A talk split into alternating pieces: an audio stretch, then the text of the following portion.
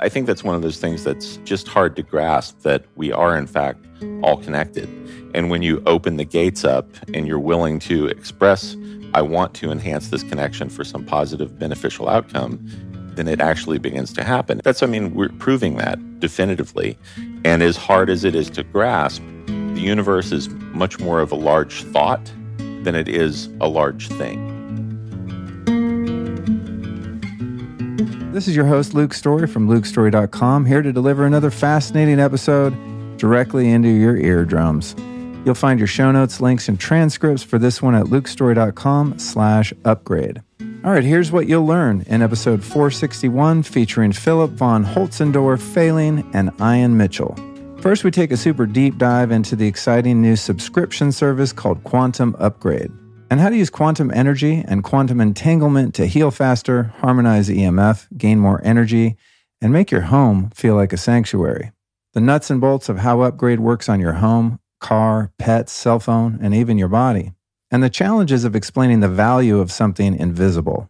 How the folks at Quantum confirm that the energy levels are present at the target location once you activate the subscription how the quantum boost features work, and when and how I use them strategically in my daily life.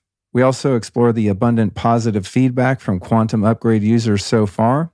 And we also get into many of the clinical studies on the effects of quantum upgrade using stuff like dark field microscopy and HRV, and also the research conducted on vaccinated test subjects, which was fascinating to learn.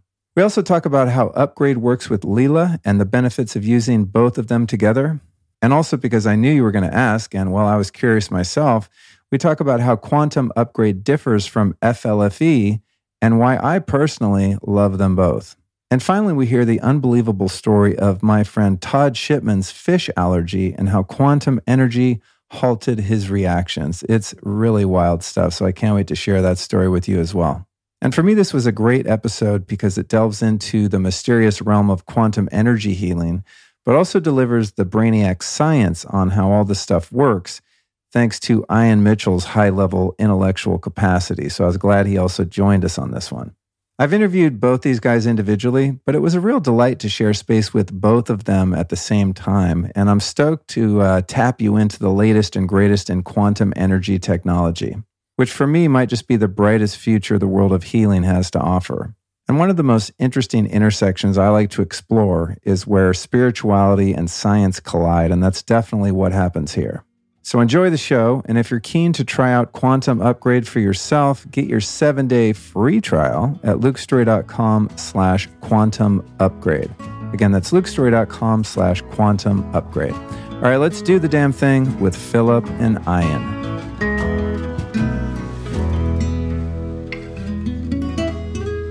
All right, fellas, here we go.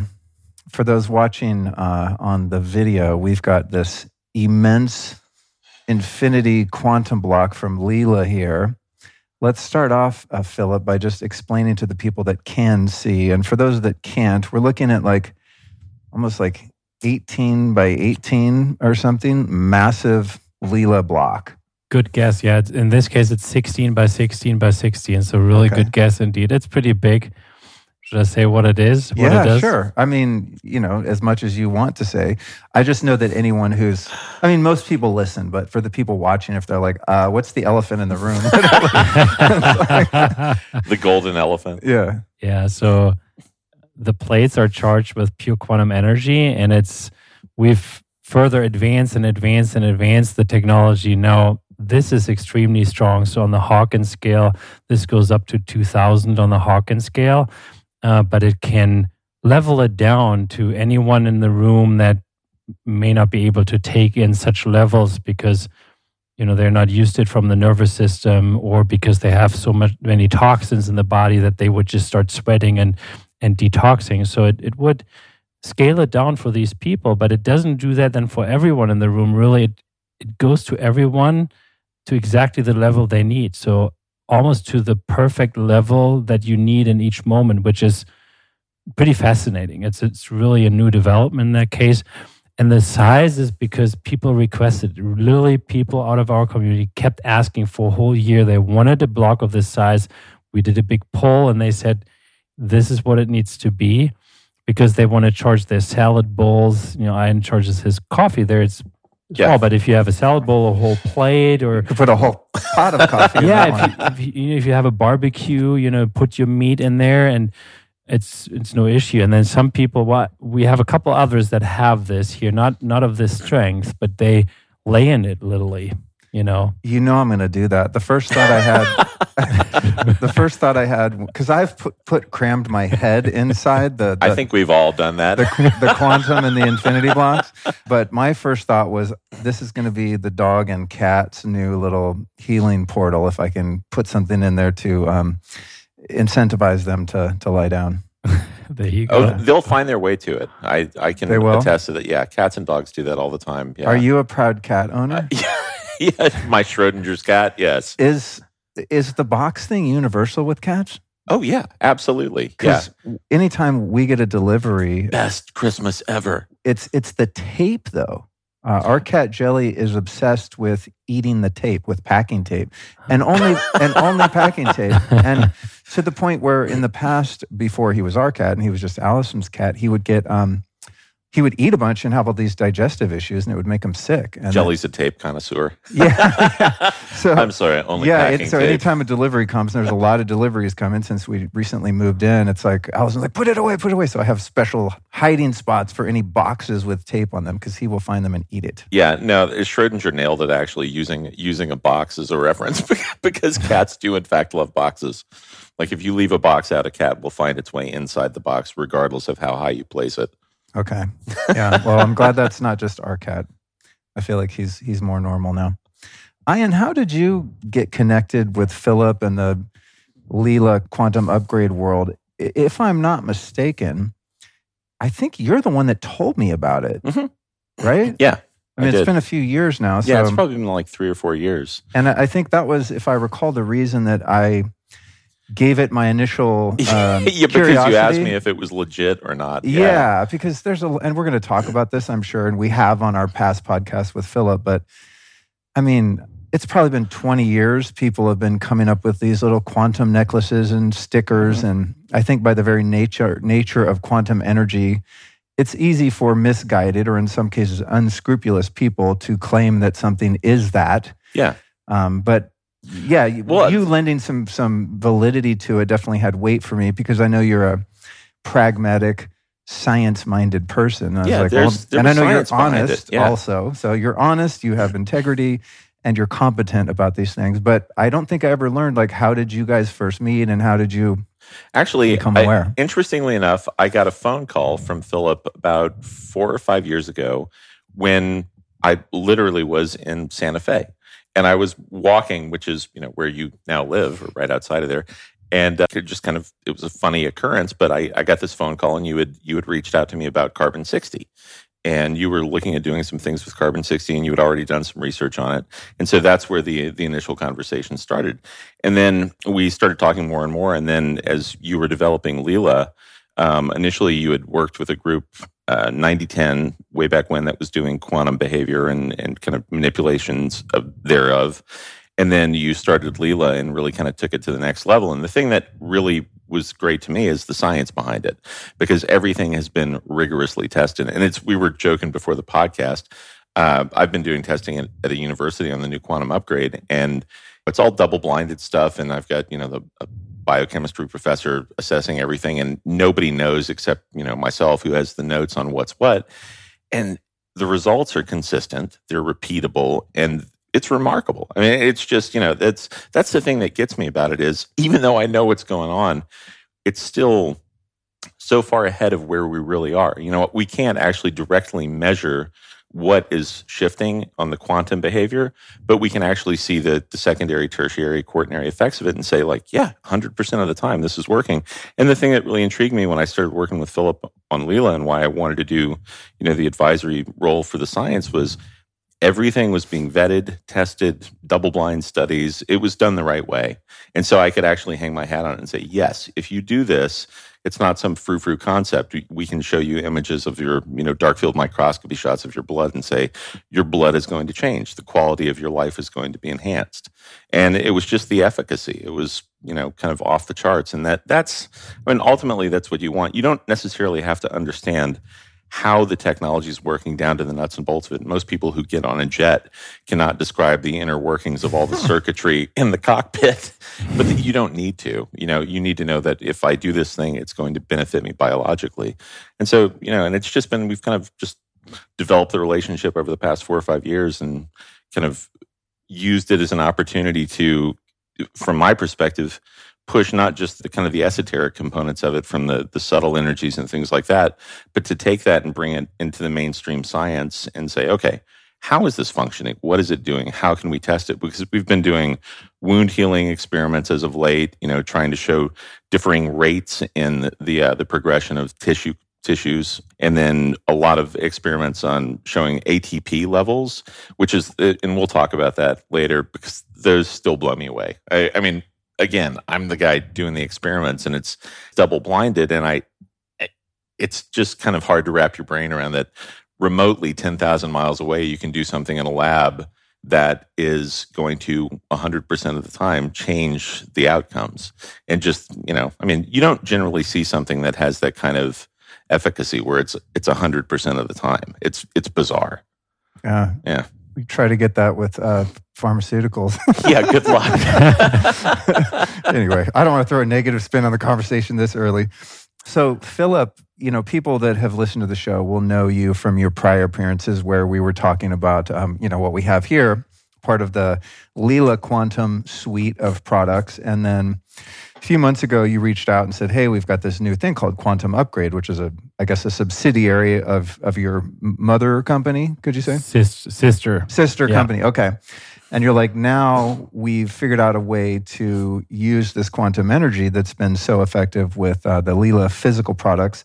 Now we've developed a way to do it without having the physical product in your house um, which is intriguing to me. And so I got the service and I've been trying it out. And I actually had, and we can talk about this in a bit, I had a booster set for 1 p.m. today when we were going to start the interview. and then flights got delayed and stuff. So, you know, the house probably felt great at 1, um, but I don't know where we are now, 1.30. So maybe, I don't know if it's still on or how long it lasts. But, uh, you know, I've been playing around with it with the different boosters. And I mean, I love this kind of stuff. So, oh my God, these S's. Suffering succotash. I, I will have already explained this in the intro, but uh, yeah, I'm having a very hard time with S's because I have fake plastic teeth in my head at the moment. I'm going to use this as an opportunity to practice. oh my God, it's funny. Um, so I guess my question to you is this At what point did you realize that you could start to use the methods with which you've infused physical objects with quantum energy to be able to transmit them non locally based on these unique identifiers, such as your car, your pet, your house, even you. What was the um, transition there, the discovery moment for you guys to be able to do it? Yeah. So that already happened years ago, frankly, when we developed the first blocks. Relatively early on, we already knew we could actually really apply quantum entanglement, right? I mean, the 20 2022 Nobel Prize for Physics was awarded for research on quantum entanglement. But the, all that is, it doesn't interest me a, a, bit. Actually, I think it's cool that it comes into the mainstream, people hear about it, but there's really nothing behind it. We actually apply it. Like you can literally test it. Um, because even with a block like that, you can take a picture of yourself and put it in, and you're in the field and you can go to town while you're in the field.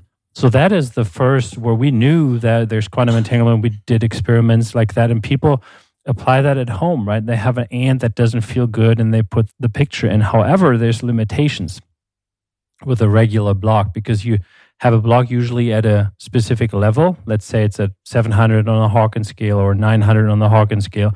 And then that's the level you have. You put the picture in, and that's that. And also, you couldn't put more than one picture inside because you would commingle the energies. And so we always work with the highest integrity because this is powerful stuff. you know some people may still think it's woo woo, but it's really powerful stuff. But it it has to be handled with the highest level of integrity, and we could not offer something where suddenly people's energies get commingled or you put an elephant in the zoo in there and a cat and then a guy and a girl and whatever and then you commingle these energies. It's just not you can't operate like that. And so we developed a whole new set of systems actually based on this technology where now we removed all of those limitations where we have complete flexibility in the in the Hawkins scale up to a certain level and also we've removed the issue with putting in one or two, three, or a million different people. So that that was a long development process. So that probably took us twelve months uh, in total to develop until we had that all set. And then there's a whole bunch of other stuff that we obviously needed to develop, like how do you then actually do it that someone can customize it? Because now, to explain to the people, so with the service, you can book this for your home or for yourself or even for a dog or cat. Uh, and then I think we have a car and a business. So let's say for yourself, you set it for yourself, then you can set um, a certain Hawkins value for the daytime and for the nighttime. And then as the company, you need to think about okay, so but not everyone lives in the same time zone, right? So you need to fix that, and then the whole system needs to be set up the way that it that it does that also. That you know, you live in Austin, I live in Santa Fe, New Mexico. It needs to recognize that and and all that. So it, the whole development was was a long time, yeah, and you know, finally we had it all finished and yeah, and now we still keep developing because it, it never stops. Frankly, it's not like we don't have this now and then we just sit on our asses and or just letting it ride. No, it's it's like we want to continue to hear from the people. What else do they want? Oh, they want additional frequencies. So how do we? How can we include frequencies that people can book certain frequencies? And yeah, now someone can sit on the sofa at home and use their cell phone and literally say, okay you know, I want this type of energy now for the day. And at three o'clock, I have an important meeting or I have a tennis match, whatever. I want to set my 30 minute booster to higher energy. And oh, and I felt a little angry lately. Maybe it's because I haven't been grateful for the things I have in my life. Maybe I book in the gratitude frequency. You can do that in almost, it's a near real time, frankly. It's within five minute lag time. Our system reacts to what you put in and it's humbling, frankly, that that that works. But then we wouldn't want to stop there, right? We needed to have the science because that that's so important because we could tell people it works and then you have people that see the energy and you have some people that experience the energy right that's great but you know i think where humanity is right now there's positive energy needed on earth frankly and that's we see ourselves as just being helpers in whatever is being birthed, right? Where there's a lot of companies and great people around the globe. What you're doing, what you're doing, you know, everyone does their part, but that's like our part. We we just help with that.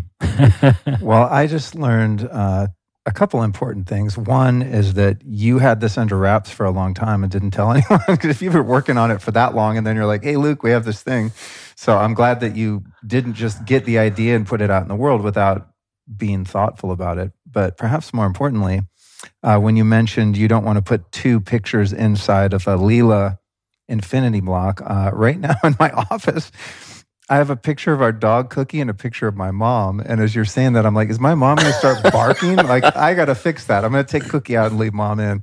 I didn't know that. It's a, a, nuance of that particular product. So thank you. It will probably be okay, but it's it's interesting because we had um, someone report. It's actually K. Elmer. He's he's also a biohacker and he's very active in in the in the quantum power group on Telegram. And he had forgotten his dog's hair was in the infinity block while he had his picture there, and he literally noticed over a few days, and he didn't know that he suddenly communicated better with the dog, like he understood suddenly when the dog was hungry or, or things that he wouldn't notice usually. And it was a deeper connection. And then at some point, he removed the photograph of his and then saw that the dog hair was in there. And then a light bulb went on.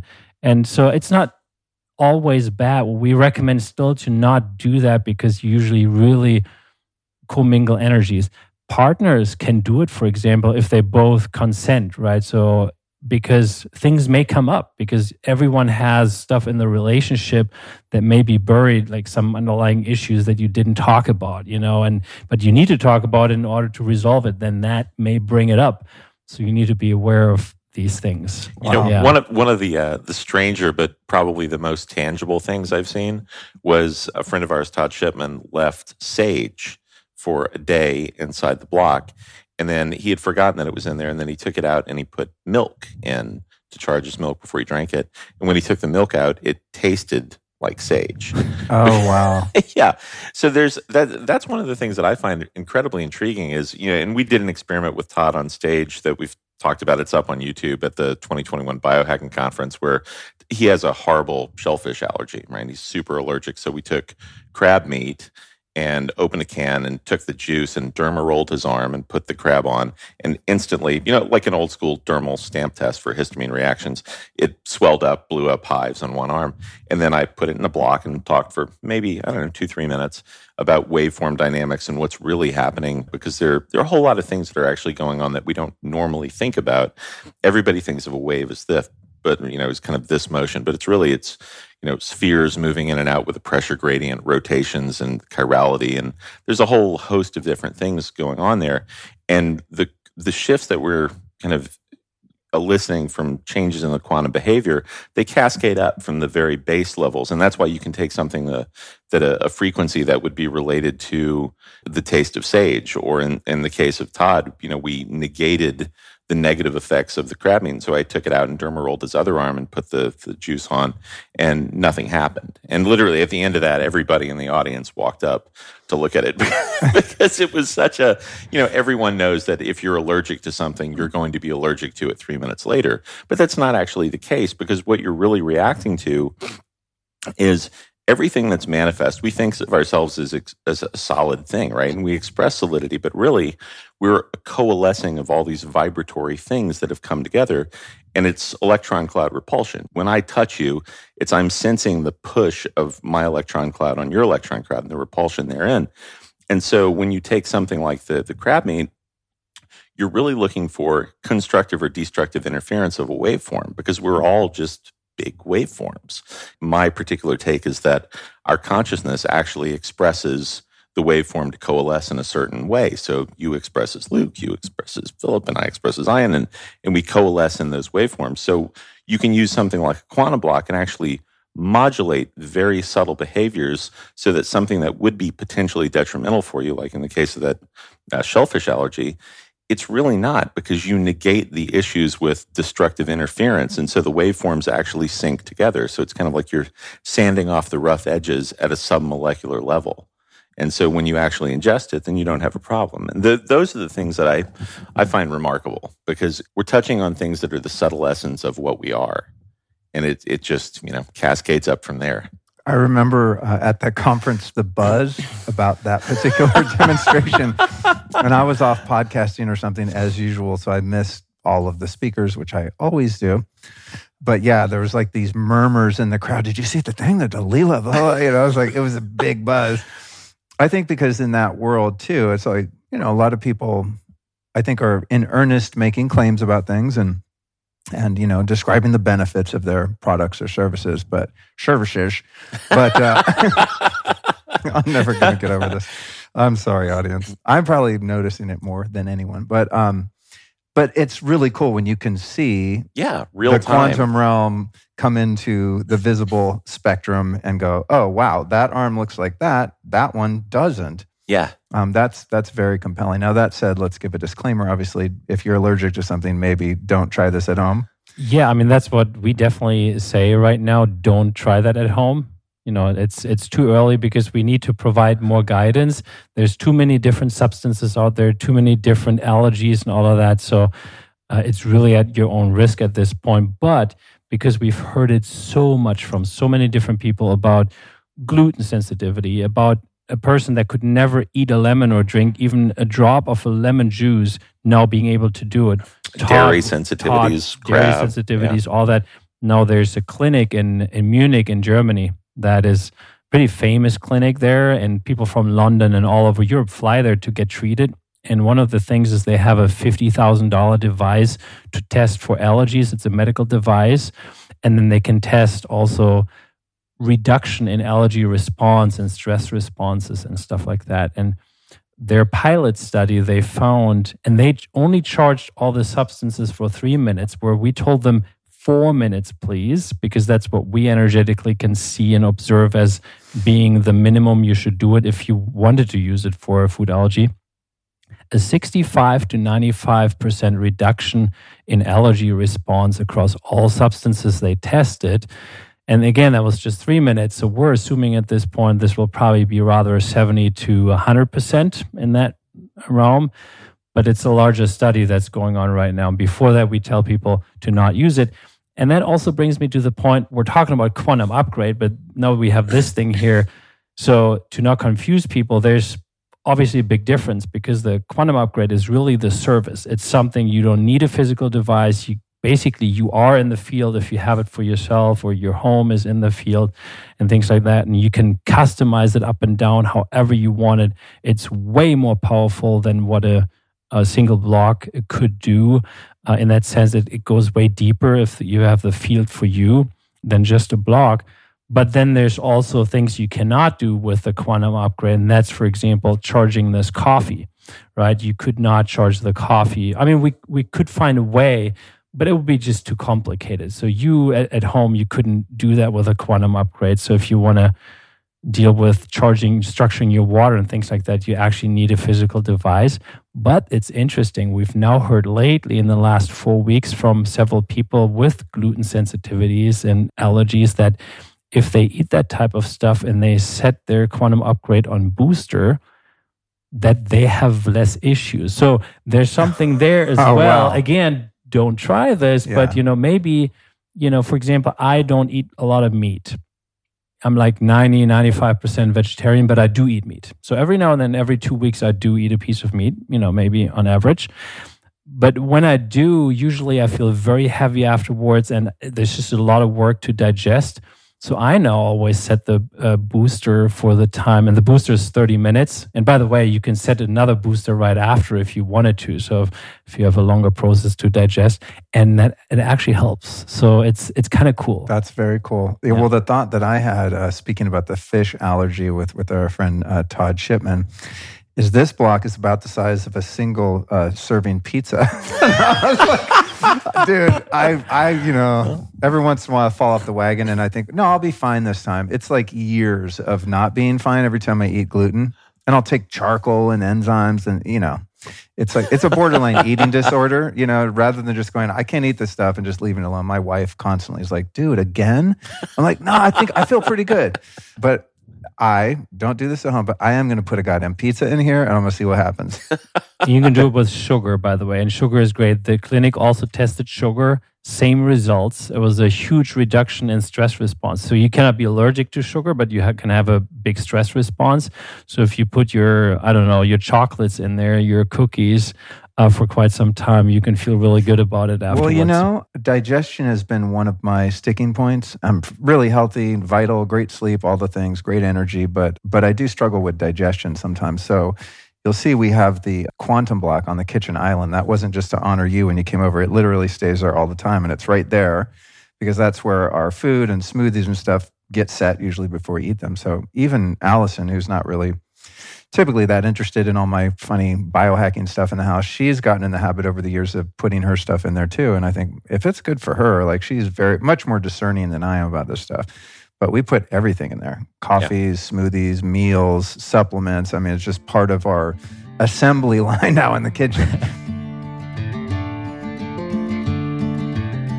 A common request from Life Stylist listeners is a breakdown of my top five non negotiable supplements. After a couple decades of research, I'd have to say that vitamin K2 easily makes that list. Nearly every American adult has insufficient levels of vitamin K2. It's simply not available in the modern Western diet. Why does this matter? Well, a K2 deficiency can cause major issues, including coronary artery disease, heart disease, bone spurs, kidney stones and liver stones, plaque in your heart vessels, and even major cardiac events. In 1990, the Rotterdam study looked at people from eastern Japan who consumed high amounts of K2.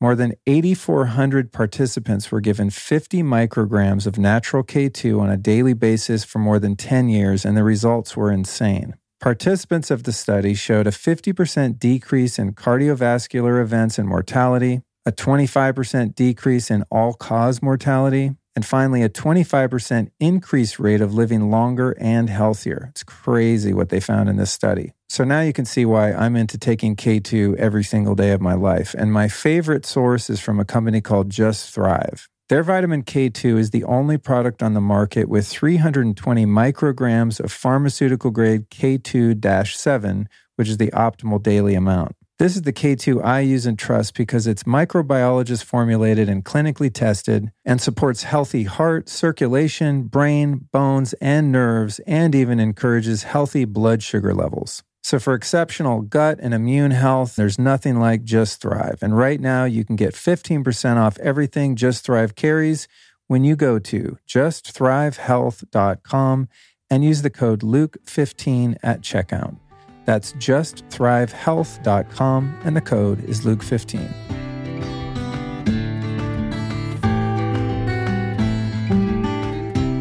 But I do want to differentiate between, to not confuse people again, and thank you for that. The Leela, we're talking about physical blocks, and we've done shows on that, and people can learn more. But I wanted you to weigh in, Ian, about the Hawkins scale since the quantum upgrade service is using that sort of um, model mm-hmm. in their calibrations. And if I'm not mistaken, it was a year or two ago that I said, "Man, you got to check out this Hawkins stuff." And it seems like since we've talked, you've really taken that teaching and run with it. where now you're cal- like when we were out at your lab, we'll talk about that in the podcast we're going to do. But you're in the car calibrating stuff, and you're you're using muscle testing all the time.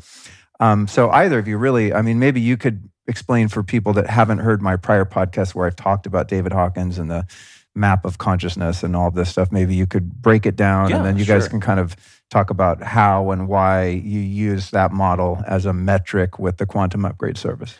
It's an incredibly effective and, and simple method to follow. It's a logarithmic scale from zero to a thousand. And, you know, states of consciousness, you know, the lowest consciousness you can express to the highest that's, you know, achievable in a physical body without kind of blowing apart just because you're flowing so much energy. So the idea of the Hawkins scale is David Hawkins was MD, PhD, very sharp, but more importantly, uh, a very enlightened guy. You know, truly just one of those one of those individuals that comes along every couple of centuries who codifies things and breaks things down. And he made the assessment after seeing someone do doing kinesiology and doing you know a, a test, uh, just a kinesiology test to see muscle resistance. He realized that what was actually happening there was they were tapping into the field of consciousness.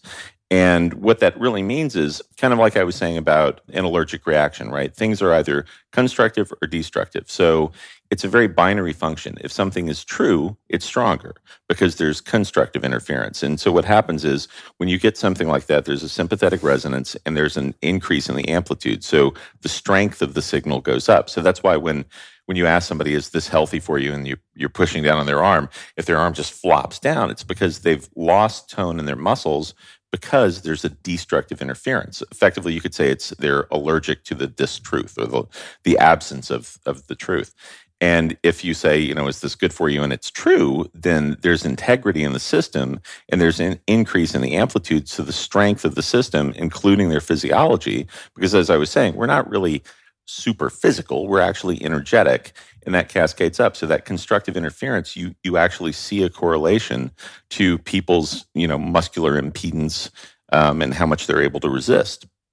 And so with the Hawkins scale, when you start to move through the states and you you go through kind of the normal states of awareness going up from say 200 where you kind of become a normal person probably everybody that's listening to this is going to be above that threshold. And then you move up to say the 600s which is kind of the the rarefied air where you're actually starting to have you know kind of the experience of enlightenment. And then you move beyond that. What's happening is your your energetic potential is moving up. You're becoming more and more coherent. Truly, the the big shift um, is when you when you hit 600. What actually changes is you become energetically coherent, and there are varying degrees of that coherence, which is you know accounting for the scale from the next 600 through 1000 but as you become more coherent i always tell people it's the difference between a light bulb and a laser right you can have the same number of emissive photons so the same little packets of energy coming out one warms a hot dog, one will punch a hole through steel, right? The difference is coherence. Everything is moving in phase at the same time, at the same rate, with the same intent. And that's kind of what's happening is so with the Hawkins scale, you're assessing reality through the lens of things being not coherent to things being completely coherent. And so with the blocks, the thing that's really kind of marvelous about the blocks is you can some of the earlier blocks were in the, the 700 range which is a very intense range. But if people weren't capable of taking that in it would not all the time but sometimes trigger you know sweating. Or in the case of a friend of mine at a conference a couple of months back he caught me uh, larry his name and he, he called me as i was walking into the hall and we had the new eighth gen block out and it was at loc was 1200 right which is exceedingly high and he grabbed me and said, Hey, check this out. And he was monitoring his heart rate. And when he would walk across towards it, his heart rate would go up 20 BPM. And then he would walk back and it'd drop. And he'd walk over and it'd go up. And he'd walk back and it'd drop. And he goes, What the hell's going on? How does how does it work? And I said, Well, it's there's too much energy there, right? It's kind of like penny in a fuse box. You're not supple enough in terms of your nervous system to handle that capacity. So you have to tailor things, which is kind of the beauty of the way the quantum upgrade works and some of the newer blocks is they actually restrict themselves so that they maximize the amount of energy that you can take in without actually triggering any sort of negative feedback in your own system. Cool. Great explanation. It's perfect explanation. There are some limitations. So if someone never worked with energy, for example, and then comes here and puts the hand in there, you know, they'll start sweating probably relatively quickly uh, because detox uh, will start. So, you know, there's, it's just, it doesn't go to the low levels on the Hawkins scale. Like it can't do that. Uh, so it's still very powerful. But, you know, I'm picturing like holy water on a demon. if somebody calibrates at 65 because they're a, a psychopath, you know, it's going to be um, it's going to affect their their coherence, I guess. Yeah. But I, I want to add to that. You know, your one question was so how did you know when and how did we come up with using the Hawkins scale actually? And that's I think a year and a half ago, maybe, because we used at first the actual quantum consciousness levels, or you can call it quantum perspective levels, like the actual ones. But no one can see those. I mean, you have maybe a handful of people, 10, 20 people on Earth that can actually see these levels really on the granular level. And yeah, at some point, people can put it in perspective.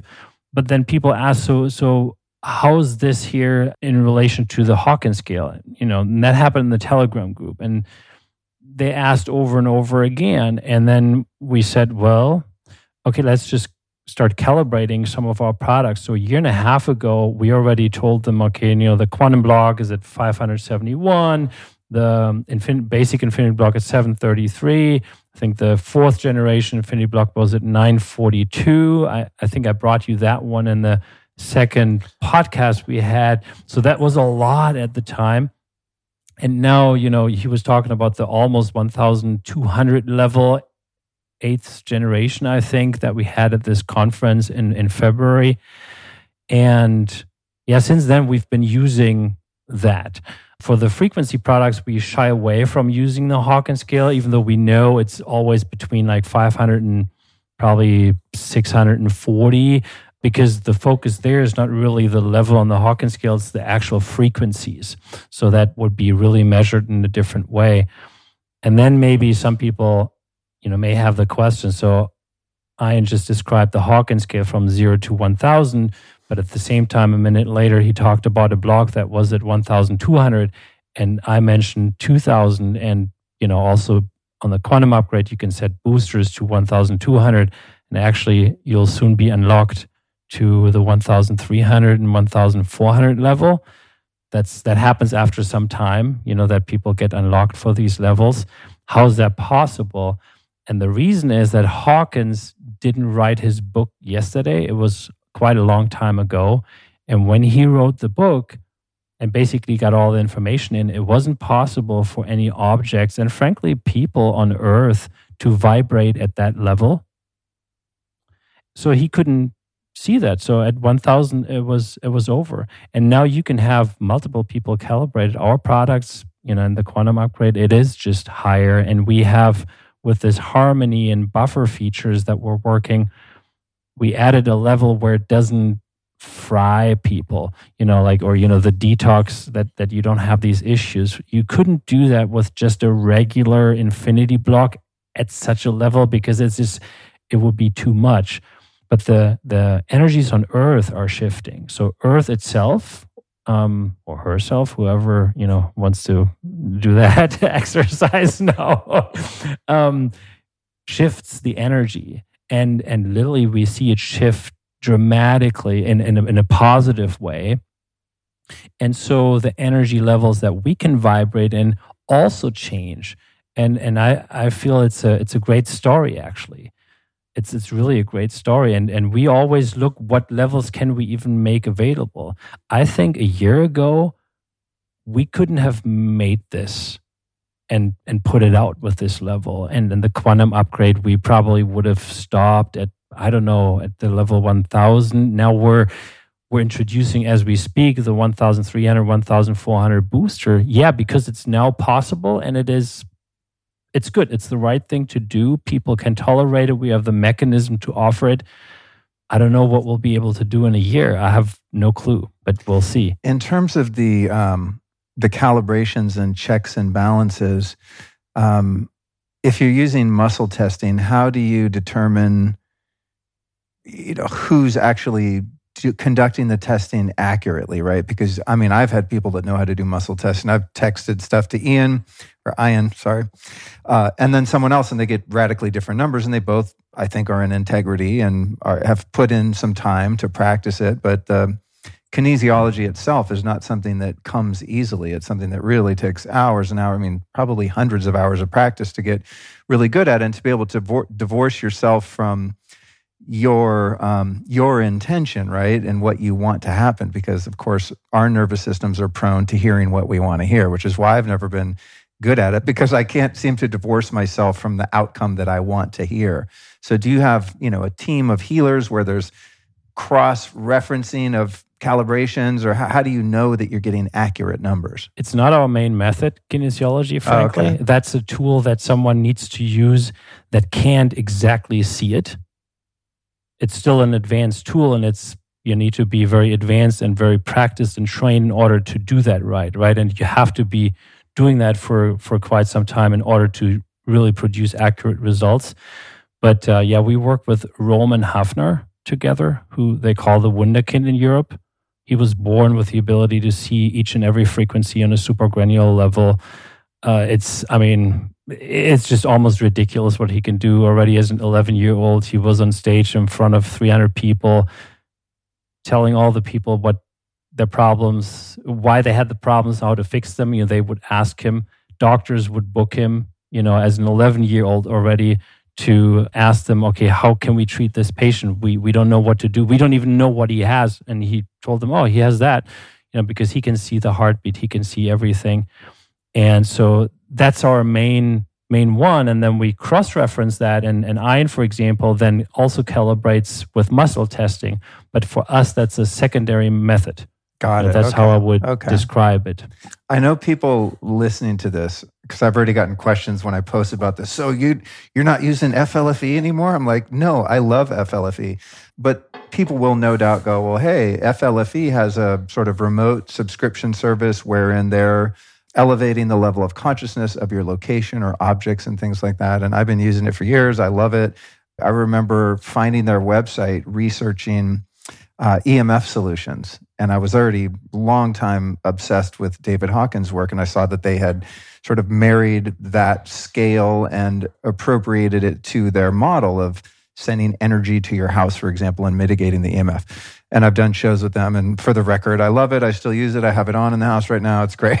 So there's no, I think people get very black and white, like it's either this or that. What's the best? And uh, for me, what I feel in the house is that it's very complementary. Even though it's similar, I don't feel any discoherent kind of energies at all. But maybe considering that I'm a fan of both, so I'm partial, maybe either either both of you or either of you could speak to what makes it different and eh, explain why someone doesn't necessarily need to have that black or white either or better or worse perspective or whatever your perspective is. Well, so from my perspective, first of all, there is no inquiry. It's, it's not it's not biting each other because both are really great energies. FLFE is one of the rare companies that also works with pure, good, positive energy. Um, we actually recommended them in the past while we yeah, still were well. in, in yeah. development. But at the same time, you don't feel any of it because it's just too low on the Hawkins scale. It doesn't bite, but it, it's not, you know, if you have the quantum upgrade on, it just vibrates on a way higher level and you have something that vibrates here, yeah, it's still there. It's not biting each other, but it's also, if you left it, it wouldn't make any difference. That's the main difference in terms of the power on the Hawkins scale. It's like if you have a block that vibrates at 571, then you bring in a block into the house that vibrates at 942. It's no problem that that one is there, but the dominant energy in the house will be coming from this block. That's pretty much how the the levels work and you know what's different i think the level of customization is really the key that you can level it up and down at any time you can set specific levels for the nighttime for example like i always put it very low on 500 or at most 600 at night for me and then i use the inner peace frequency that's that's my favorite it doesn't make you sleepy but it's a very you know it helps calm the mind that that's what it does. It's for anything stress related and, and all that. And I just came to really love it at night and, and turn it on because it's just it's just a wonderful energy to to bath in, if you will. And as I said, it's near real time. You can set a lot of boosters and yeah, I think that's the main main thing. Oh, and you can you know you can you can have these bundles. For example, we set up like a pick three, pick four, pick five bundle, that means you can have up to five different services, for example, for your whole family. And then the question is okay, uh, if I have that for my whole family, do I then have to manage that like for my son and for my wife? And I always have to set like their frequencies and their levels. And they always tell me you can have this share function. And I don't know if you know that, but we added this like two months ago where you can literally add your wife to it and then she has access not to your whole account but to her specific service and then she can manage it on her phone and just turn up and down the levels but you probably i probably forgot something but well no i was just going to say in terms of uh, flfe i love it. Um, you know jeff and clayton both i think are really on point and, and when i when i initially started doing calibrations i had actually reached out to clayton because i knew he had done that forever in a day. he's, and he's masterful to say the least. Yeah. Yeah. Well, it was interesting. I, after uh, being exposed to Hawkins' body of work, all of it really rapidly, after you and one other friend had turned me onto it, and both of you within a 24 hour period said, Oh, really? Yeah. Oh, you know, cool. you need to check out this guy, David Hawkins. So I did, and it, it literally opened me up in a very peculiar way but I couldn't calibrate. I, you know, that seemed to be kind of the, the cornerstone of a lot of what he was doing was the muscle testing. And so literally every day for six months, I worked on it every single day. And there was this one breaking point where about six months in, I had gotten up at 3 a.m. and I was driving from Tulsa to Austin. And after about five hours of working on it, I suddenly could do it and it clicked. And it was, as you had said, the, the breaking point was I was no longer concerned with the outcome. I was completely dispassionate about what it was. And which is funny because everybody has some intrinsic idea of what you want the outcome to be. But I would say with myself, more than 50% of the time, it's definitively not what I would like it to be. But, but you know, I don't want to be, as the phrase would be, an asshole and ask the question, get the right answer, and then not do it. So I try to be consistent and whatever the result is i listen. But i would i would reach out to clayton and say hey is this right? Or jeff and say hey is is this right initially? And how i knew i was actually doing it because you had asked earlier you know like how do you know? Well i had a, a friend in in europe who could do that. And so i called him and we did it live on facetime and we both wrote our number down and held them up at the same time and both got exactly 544 was the number for the question we'd asked on the Hawkins scale and got the exact same number at the same time. Shout out to Tom. and uh, and that I thought, ah, viable. And then since then I, I use it and it seems it's it, to my way of thinking it's about the most scientific thing you can do because I'll do a group of tests in the lab and I'll calibrate all of the answers. And then I'll still go in and run like a full spectral analysis or a full assay. And almost all the time they line up. Just did one with a, a, cancer serum, and we had four different tests, and three of them were spot on. One of them was off by 7%. The difference is one took a couple weeks to get the data set back, and the other literally just a matter of minutes. But if you think of it, it sounds strange, but when you think we're a subset of everything universally, so of course we're plugged into it. So of course the universe is going to have some sort of reference point and relevance to it. And so the FLFE stuff, how I came about that was when I started looking at it, I thought, wow, this is pretty fantastic. And I got the service and I got, I think, five services at the time. It was before Quantum Upgrade existed. And we were doing the, the biohacking conference and they actually, they were in my booth. I, I shared my booth with them. And then you were directly adjacent to us. And so I think we all have kind of a mutual respect because we're all trying to move the needle in a positive direction. And for me, the kind of the telltale thing that made me buy off an FLFE was I had a massive headache. And I remember taking out my phone and they had a boost function and it went from 500 to 600. You could get a boost to 600 for 30 or for just a few minutes. And so I hit the boost function and when it went horizontal, instantly my headache went away. And I thought, well, wow, that's pretty remarkable. So I, I used that for quite a while. Now I just I actually just use the quantum upgrade. Not to say that they are competing because I, I think they're both beneficial. But I, I actually kind of like the way that you're able to tailor with your service. You're able to tailor things a little bit more. And also kind of the the relative strength of things. I, I do think one is dominant. And from my own assessment, the other thing that I noticed that was very different is there's a there's a disparity in the amount of frequencies that are actually affected. So the quantum upgrade seems to be uh, occurring over a, a, host of frequencies that I wasn't able to touch with FLFE. So both great services. I think they're both viable, but my preference is at this point is definitely the quantum upgrade now, just because I think it's it's a little bit more tailored. And again, if you use both, and one is exceedingly dominant in terms of the, the strength of the, the signal that you're getting, you, you don't really need to do that. I mean, I don't need to wear six parachutes if I jump out of a plane.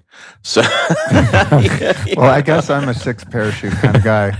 I mean, I like I said, I find it to be complementary. So I'm, I, I do too. You know, so I'm I'm sticking with what I'm doing, which is both, and I'm sure like life would be great with either. But I, I, definitely wanted to address that because people are already asking me, and I'm sure. Oh yeah, I get out, the, I get the same questions actually. But you know, one of the things I really do love is I love the fact that everybody in the space, you know, we're, we're all solving. I mean, it's kind of like me with the nanoparticle stuff, right? There are other guys doing it, and I recommend them because you know I had somebody ask two days ago, like, "Is this company?" And I said, "Yeah, it's great. Go for it." You know, because we're all trying to move the needle for people to go that, to the yeah, positive. I think that's really the key here is people, I don't know, it's just, it's intrinsically, I guess, part of our nature that we want to have a camp, right? And it's like, I'm in this tribe or that tribe. And I use all kinds of different products and services all the time that, from a very limited perspective, one could say are competitive in nature. But I don't look at the world competitively because I look at the world as a place of infinite abundance. Yeah. Right? God makes an apple tree over here, make way too many goddamn apples for anyone to ever eat. And there's a different type of apple over there, same thing. You know, it's like you don't have to pick. It's everything's great. with the exception of people that are obviously not in integrity or competence and are either producing things and bringing them to market that they know don't work and they want to make money, or they think work and they're just they're mistaken and, and they don't, right? So the job for me is, I guess, in the role that I've taken on is really interviewing people like you guys and doing my best to have objective integrity and in earnest find things that I really believe are real and work and are worth people's time, energy, and money. And I think you guys, well, I don't think, I know you guys have done that because I've talked to each of you enough times about this stuff. I'm like, okay, it works. It's legit. Let's do it.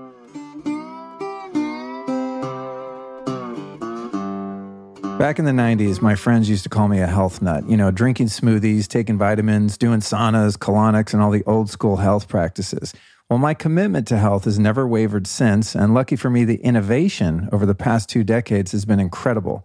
We just live in an unprecedented time of opportunity when it comes to taking your wellness into your own hands. And one of my non negotiables is getting a daily dose of red light. There are dozens of clinically proven benefits from red light therapy, and I've experienced many of them myself. Most importantly, I'd say cellular vitality and energy, which is why I'm so committed to my daily Joovv red light sessions. Aside from the obvious benefits, I've been recommending Joovv for years because the quality of their devices are simply the best. Their modular design allows for a variety of setup options that gives me the flexibility to use them how I see fit. Now, I personally dig the full body modular system myself because I can blast myself with powerful red light all over my body very quickly. But Joovv also makes many sizes like their handheld device. It's called the Joovv Go that's really great for targeting specific areas of your body like hurting joints or sore muscles. But no matter what Joovv device you use, the benefits are definitely there. To get in on this red light magic, hit up joovv.com slash Luke. And heads up, right now they're offering all of my listeners an exclusive discount on their first order. Again, that's J-O-O-V-V dot com forward slash Luke and use the code Luke at checkout for your qualifying order. Some exclusions, however, do apply.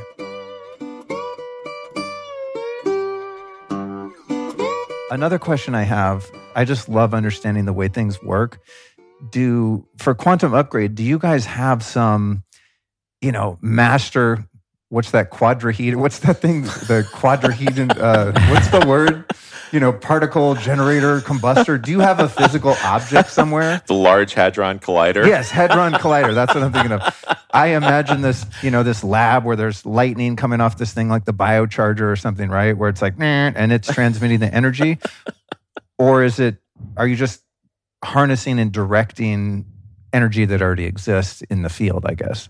Well, we have a large system, frankly, that we've built that was part of the development process. It's an analog system, so it cannot be hacked. And then the trick was to connect it to the digital front end basically right because on one end you have you know all the people that want to say what they want to have and they want to make changes and book in the frequency and all that and on the other hand you have a large analog system. So building that bridge and how you do that that was a big part of that. But yeah we we do have that and we're in the process actually of building multiple of these that we will put in various locations across the globe just because of security reasons. I can tell you more uh, after Off the, the record. um, well it's just something you know thing we we never want to go down and you know it wouldn't because it's analog it doesn't ever go down right really but uh, it's still something where we want to stay ahead of the game and have multiple locations where that's active Well, when you're dealing with a, a physical object that's producing energy that can have an effect on one's state, I mean, if it were to fall into the wrong hands, it could be used nefariously, right? I mean, there are, and this isn't the conspiracy theorist in me. I'm actually a conspiracy analyst for the record, not a theorist. expert yeah Yeah, but uh, you know, military energy weapons Yeah. where they're using uh, millimeter waves for crowd disbursement and to regulate people's moods and make people have crazy thoughts and maybe even assassinate someone. I mean, this is not science fiction stuff. This is real. And if you could only imagine what we don't know as citizens of the public, right? I mean, you look at technologies that roll out from military agencies and whatnot, and we think, wow, this is this new thing they came up with. No, it's, it's, it's probably been around for 80 years. It's new to us because they're finally Yes. going, hey, you know, I mean, you look at the spraying up in the sky. I just saw an article the other day and it was like new tech startup is going to try to limit the heat of the sun by putting particles into the atmosphere. I'm like, new, really? I was alive in 1995, and I remember when it. I mean, it probably started before then, but when it was like undeniably present, and it's kind of the way they do things. So, let's say, God forbid, something happened to you and your other founders, and some Doctor Evil got a hold of your technology. Could they use it to program? To lower the consciousness of their enemies? This No. is actually one of my favorite things. Yeah. No. yeah it's impossible to do uh, first of all that's it's just it's really a whole system so it's it's not one device it's actually multiple devices um so to picture that but the principle is the same as like with the blocks for example like at the time where we made the decision that we can even publicly offer the blocks was only because it cannot be manipulated it cannot be used for nefarious purposes like you cannot in this thing uh, a copy of fear frequency, for example. Like you think of voodoo as an example, right? You know, you could, in theory, come up with, oh, you know, I have a picture of this guy and I want this guy to break his leg, right? And then, you know, put the picture in and the intention, this guy will break his leg next week or something like that, right? You can think about these things. That would be something nefarious it wouldn't work because it falls through. You cannot manipulate because it's a pure quantum energy field. And the nature of it is it supports anything regarding life and consciousness. And it neutralizes and harmonizes everything that's destructive or harmful to life and consciousness. Sounds extremely big, and frankly, it is because it's a form of source energy, but that's the nature of it. It cannot do anything else. So it, it would not be able to lower anyone's vibration if you said it that way, or if they would load in a frequency that's a, a fear frequency, for example, it wouldn't go through. It just falls through. And so from that standpoint, it, it wouldn't be possible. I, I did Thankfully. mean to tell you, I'm actually going to start a new service called Quantum Hex, where we send out cursed coconuts, and you can. But it's it's kind of a, a voodoo derivative. oh God. I mean, it's funny, but not funny. You know, we only accept Bitcoin. It's going to be great. we, So- we know this stuff exists. That's the thing. I mean, Well, yeah, because actually, br- you right- can. because brain waves, brain waves are malleable, and you can affect brain waves with with different frequencies. I mean, that's all brain Oh, waves no, are, no, right? Very- exactly very and it's being so. done and it's being done it was especially done in the last you know two three years and we noticed that those big stuff especially in big cities you know I, I know quite a lot about it not because of hearing but because of seeing and what we were able to observe firsthand frankly um, and there's this stuff. But then you know you can counter a lot of that if you provide fields that are coherent and that are highly vibrating. And one of the issues that so many people had in the last three four years right is that they they were stuck in a fear frequency and they were stuck also in a lower consciousness level frankly and then everything contracts like system wise contracts and you just follow like a robot these things. I mean because you're unable to expand and just look at it from a balanced perspective. And that is what these fields do these high consciousness fields. They kind of lift you up. They remind you of your own connection because everything is consciousness. We're all the same. There's only one anyway. There's just consciousness. It's just expressing itself in this 3d world through our individual personalities and characters and all of that. But it's all energy. And if energy is in coherence and in in positive high vibration you don't have to not see certain things or you don't have to act because of fear and so in a way it counters that. It reminds us really of our own existence and who we are on an energetic level. We may not with our thoughts not really get it right? Because we it's just maybe too far off. But energetically our system our subconscious recognizes that. Totally. And you can observe this when you spend time with someone, even in today's world where you have all of these deleterious energies and mind control and all this crazy shit going on. But you can spend time with someone who is of higher consciousness and they're totally unaffected by all of this. You Mhm. know, I, I observe that. I mean, it's rare that I meet someone like that, but we just spent time, uh, Alice and I recently, with a, a Vedic monk who's, you know, spent decades in the caves in the Himalayas, like real deal guy. I think I did I send Yeah. you I send you a link to his Yeah, stuff. you did. I can never pronounce his name, so forgive me. I'll try to find it and put in the show notes. It's a very long Sanskrit kind of name.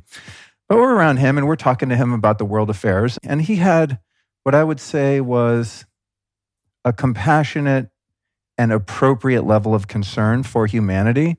But he was happy as hell. you know what I mean? Like it wasn't bothering him, right? I mean, he was like, yeah, you know, we really we need to come together and, you know, he had some great ideas on on how to do so, but he wasn't living in that contracted state that you described, which is what I've been working for the past, I mean, really since the beginning of 2020, let's face it, to just try to have an awareness of what's going on and not fall asleep and just be, you know, subject to whatever they are doing to us or attempting to, um, to stay aware, but also just live my life and keep my level of consciousness high, which is difficult to do when you have all these sort of oppressive energies coming at you. You're trying to just live your life. And it's really cool to see someone who has put in the work for enough time that is totally unaffected and just living their best life. I It's inspiring. It is inspiring, actually, because the universe is either you're expanding or you're contracting. Luckily, the universe is seemingly consistently expanding at this point. But Right. you know, I mean, in terms of our energetics, we really are. We're either expanding or we're contracting, and so you can kind of move into the space and embrace it, warts and all, and be happy about it, or you can have that fear response and compress yourself and try and sequester yourself and separate yourself. And generally speaking, that that doesn't work so well. I have noticed, and it, could be partly nocebo effect, but when I go into the city of Austin, obviously you guys know we live kind of in the hill country, so we're not in all the 5G and stuff. But when I go into town, this is especially true when I took a recent trip to my old hometown of Los Angeles. I mean, I get into that energy and it's just like, oh, it takes so much more of me to remain myself, my positive, happy self. It's just like, oh, you can just get bombarded. What I have noticed, and this could be, you know, I don't think it's all in my mind, but I have one of the infinity blocks in my back seat. And I also have the quantum upgrade service on my car. And I don't care if it's placebo or not, I feel immune when I go into the city now. I used to get really hardcore kind of fatigue. I mean, that's the best way to describe it. Just be like zapped from energy. And when I got home, I just have to like lay down just from running a few errands in the 5G zone of downtown Austin. And I swear, I've tested a few times. Like I get home, I'm like, all right, how do I feel? I'm like, I feel great. And I think some of it is even just being in the car. The cars have, I mean, these modern cars with the computer chips, they got a Wi Fi router in there, there's Bluetooth, and then you're getting zapped by all of these incoherent frequencies. I mean, we know, oh, 5G is scary, but this certain megahertz is hitting with these gigahertz, and they're creating, you mentioned the coherence of lasers Yeah. they're creating their own kind of alien EMF just by crossing one another. So you get out in a car in a city, everything is working energetically against your biology and your sense of well-being. And I got I got to say, like whatever the reason is, I feel way better.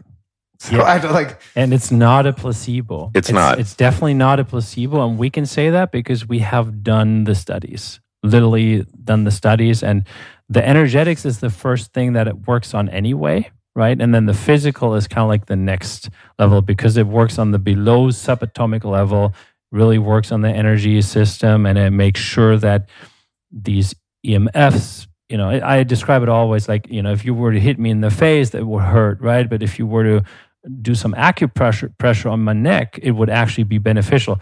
That's the difference uh, between just EMF and stressor exposure without having a high consciousness field from either within or just from using like the quantum upgrade, for example. And it, it can be measured. You know, we've done these double blind studies that Ian referred to, you know, and, and recently it was the ATP production. Now I think next week or so we'll start with the wound healing, but uh, have been uh, uh, live analysis studies as well, randomized, double blind. In 100% of the cases, this stuff works, and it works not just a little bit; it works significantly, in in a way where, I mean, your jaw jaw drops down. Truly. Uh, that's a hard one for German to to say actually. And we uh, both have a hard time speaking. That's great. We're on an even playing field here. yeah, to to a point where How are your S's? S. ah, damn it. It it is working, yeah. And so the to the point where the the head of the Besa Institute in Austria, when he called me to to give me the results, because we're not present in these studies, right? We have nothing to do with that. Like they do that, or or Ian and and his you know um, biochemistry chemistry professor run a study, or some other lab and then we wait for a phone call, right? Are you like and, biting your nails, waiting? God, we hope it comes out. well, so on a deeper level, like I knew it's it's gonna work and it's gonna perform really great, and he knew that too. But still, he had tears in his eyes when he called me. He almost couldn't talk because he had witnessed with his own eyes that it worked in 100% of the cases also over this huge distance and was double blind. No one had a clue. They didn't even have a clue what was going on there and, and what was happening, if anything was turned on or not. And it's it's it's so, totally so humbling. Double blind meaning the the folks that are conducting the study don't know, and don't the know. subjects of the study also don't exactly. know. Only the person operating the quantum upgrade, I don't know how many miles away, knew what was going on and when they were going to turn something on. So it was completely double blind and it was also randomized. So they didn't, so that no one could really figure out what was happening. And they also made sure, just because, you know, the thing is that what they, and that's what I love about them, like they made it harder on us, frankly, because they're so detail oriented and so, so clear about it that they said they can't even do more than two people a day just because if you have one person then in the room with the quantum upgrade, that already has an effect on the other ones. And then you have oh, wow. it's a field effect. Yeah. Yeah, wow. exactly. And then so they they rule that out completely and even take take a day break and then invite the next people. And, and I'm there sweating like, oh, I mean, do you want to make it even hotter? But yeah. that's the way to go so that we know for fact this works. And this is the Besa Institute in Austria. Yes. And these are those uh, blood cell analysis slides that are on your site, right? Yes, that's correct. So they do two different things. Like the live blood analysis is like one of their fields that they test, but they are also the largest independent research and testing institute for uh, biosystem analysis. So they use um, the so-called BESA method. It's a, an advanced Decavol method where they can test the cellular voltage and energy levels in all the organs and then the system in general, and they can see stress levels of EMF, for example. They tested our tech in a Tesla, actually, giving people on top of that an iPad and a phone to use at the same time. exactly, and blasted them, and then introduced the service or the product to test. So that's that's what they do. Yeah. In in some of those studies because I was reviewing them last night. Because that's one thing I love about you guys. You keep doing studies. You know, it's like, hey, we did this one thing and we just let it decay on the site, and that's proof, right? You're always I'm assuming spending a, a lot of money to do these studies. But I was looking at one in particular that got my attention and probably will others, and that was the test on double and triple vaccinated blood. And man, I mean, I you know I follow some very subversive news sources. You can see on my on my Telegram channel, lukestorey.com slash Telegram. If you have a strong stomach, I repost a lot of the stuff to just I got to have my little voice over there going, oh, wake up, people. Um, you know, if one person sees that and chooses to live life as a normal breed of human, then I win. And so did they. But anyway, I'm on there and I see some really weird stuff with this blood. I mean, there's these strange clots, and I mean, it gets really spooky. But in the blood in your test, it wasn't anything um, supernatural going on or that alien, but it just looked like very unhealthy blood, right? And then the quantum upgrade was applied. And then the blood is beautiful and perfect. You see all the cells aren't stuck together and mutated. And that was crazy because I, I've feared that when people have elected to do that experiment, that it might be irreversible and you're just kind of stuck with whatever comes with having blood that looks like that. But part of that, and maybe you guys can either both illuminate um, this uh, on a deeper level, but it was the actual clotting was diminished. Yes. That was the part that was interesting to me because that's something that we're now beginning to see is more commonly known, right, as the clotting issue with people that have elected to do that. So tell us a bit about that particular study because that one was wild. Yeah. So before you jump in, so I mean, it's been shown in the study that stage one and stage two of blood clotting was able to be reversed completely. So Yeah, not just made better, but it's not there anymore. Yeah, exactly. Absolutely. And so, for people that don't know, so people were tested, regularly tested, and then there was no Wi Fi turned on. Then Wi Fi was turned on and people got tested again.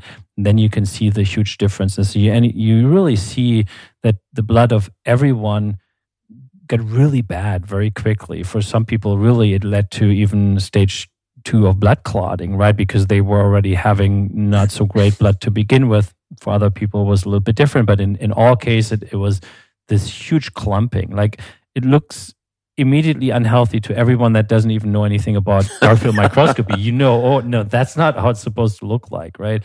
And then they left Wi Fi on and then turned the, the quantum upgrade on and within, I think it was 10 minutes, 10 or 15 minutes, that's usually what they use. All of that was reversed. And then on top of that, many other things, right? The white blood cell activity is another thing that actually uh, white blood cells get paralyzed through Wi Fi. They tend to get paralyzed. In our studies, it shows usually they do get paralyzed uh, at least instantly. And that's part of your army. That's part of your immune system. So the white blood cell activity and motility always increased in these these cases, and they even showed things like a decrease in parasitic load. And then, you know, the oxygenated blood. So all of these things happen. We certainly can't make any claims in regards to, you know, if someone participated in this experiment, there's a lot of stuff going on there that goes really beyond Wi-Fi exposure, and there's things that we nowadays see that are really crazy indeed. But for the regular stuff that's not good for your blood, this obviously shows significant improvements. Uh, we we are running a study actually at the moment. It's a pilot study with D-dimer tests, or D-dimer tests are part of that. It's a clinic in Florida running that uh, because D-dimer tests, they can spot micro blood clots. So they are very, very micro, really. And uh, so we're looking at the effects of that. Well, I, you know, I appreciate that you can't make claims and thank you for being respectful enough to people to not say, hey, it's going to cure you of this or that. But what you can claim is black and white. I mean, there's yes. Yeah, you can look at like, the images. Yes, this is what happened for those test subjects. We don't know that it's going to happen for every single person, but I would be willing to hedge my bet if it did that for them. I'll give it a shot for whatever few bucks a month. You know, well, um, those things you when you add. yeah, when you when you look at that, it's microvascular coagulopathy, right? And so you you see those things clumping, and what's really going on there, especially in those experiments, is the exposure to the EMFs. And we've talked about this before at a subcellular level, all that stuff is is voltage gated calcium ion channels, right? So it's not some nefarious evil plot, but when you apply a field at 2.4 megahertz, you can affect a change in voltage gated calcium potentiation. And so the influx and the efflux uh, of calcium in your cells, which allows them to process waste and to move and to be healthy and to perform their normal functions, gets skewed. And so you've got one type of EMF throwing off a magnetic system or an ionic system. And so that's what's really going on there. And so in these cases where people are already marginalized, they're hosed. And to use this, we're trying to address something at an even more subtle level. And I, I always go back because it's hard for people to grasp this, but I think about, you know, before the microscope, pre von Leeuwenhoek, right? If you had walked up to someone and said, You're sick because these little microscopic bugs that you can't see, well, you probably wouldn't have used the term microscopic at that point, but you know, you know, these little things, they're there and they're they're affecting your physiology and they're hurting you. You would have thought the person was a nutter. And so, you know, we're looking at things that are at such a subtle level that we don't I, I, personally don't have nor have i seen a quantumometer anywhere so i don't have you know coming I, soon hopefully. New pocket quantumometer you'll have a lot less explaining to app. do you so here look it's yes. right there. It's a new app. We're going to put out the quantumometer but you know before we have the tools to really identify it directly we're having to do all this stuff indirectly but you can definitively see the shifting for people who are marginalized when there's just a little external stress applied the results just are very poor right the outcomes are very poor so yeah we can't make a claim that it's going to happen all the time nor would i make a claim that if i dropped my coffee cup, it's going to land on the ground every time. But when you're dealing with fundamental forces, you can pretty safely say that you're going to be able to elicit some positive benefit the majority of the time. So Yeah. So in these tests, we're talking about the influence of quantum fields, right? Mhm. But then the tests are actually in the realm of the physical. And so Right. that's the way that you can essentially prove the effects of quantum energy is by observing their effect on something you can measure, which is in, in this case blood cells or Right. HRV or different things like that. I don't know enough about the dark field microscopy to, you know, say that it's valid or not. I know that I've had it done on myself. First time was maybe 15 years ago on this Magnetico sleep pad. I was at a conference and they go, You want to see something cool? Yeah. They took some of my blood, put it under the microscope, kind of coagulated, not that pretty. I laid on this, I think, a 20 Gauss magnetic uh, uh, mat, which I have in the guest room there under, under the mattress still to this day because I bought one on the spot, which was a lot of money for me at the time. I forget what it was, but it was like, like I could have bought a car, you know, at that stage. Anyway, they did my blood before. I laid on this thing for 10, 15 minutes. Afterward, I was like, okay, sold. So, you know, when you see it on your own blood, it's pretty impactful. But I have heard people speak out against the validity of this type of test. And I don't know what their argument is. Have you guys, is Yeah. there a valid argument against the dark field microscopy?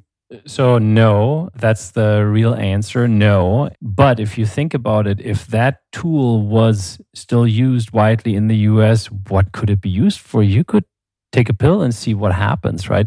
So, here's the thing what happened in. Um, in the US about 20 years ago.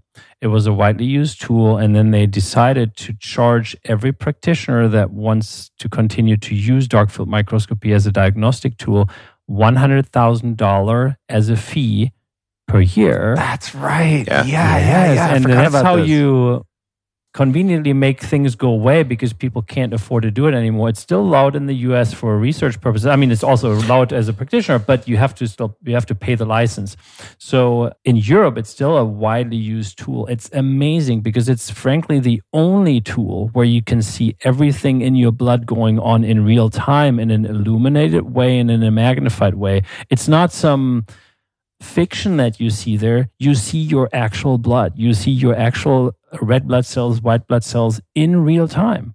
So it's the perfect way to look at the over, overall health, frankly. So there's actually no real argument against it. There is, though, you know, there's probably people out there that misuse it in a way where they just take a before and an after picture in a for them convenient way.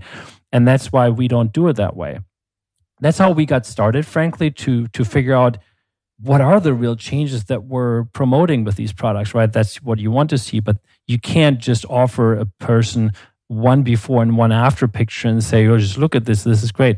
That, that's why you design these randomized double blind and single blind studies so that you can rule out the placebo effect completely and you need to be able to show that it really happens in, in all these cases not just as one off Right, not So- like me on the because one could Yeah, say when I got on the. Magnetico that I could have believed that it was going to change the look of my blood, therefore it did, which is which is true. I mean, you can you Sure, can yeah. meditate your way into feeling very differently and probably change your physiology just by the kind of thoughts and feelings you're having. And we know this, but the way you're doing it in an external lab and double blind and all of that kind of eliminates that, which is I think the important distinction there. Yes, you you use a sham device. So then you would get tested multiple times, and you never know is this now the real mat or is this the fake mat?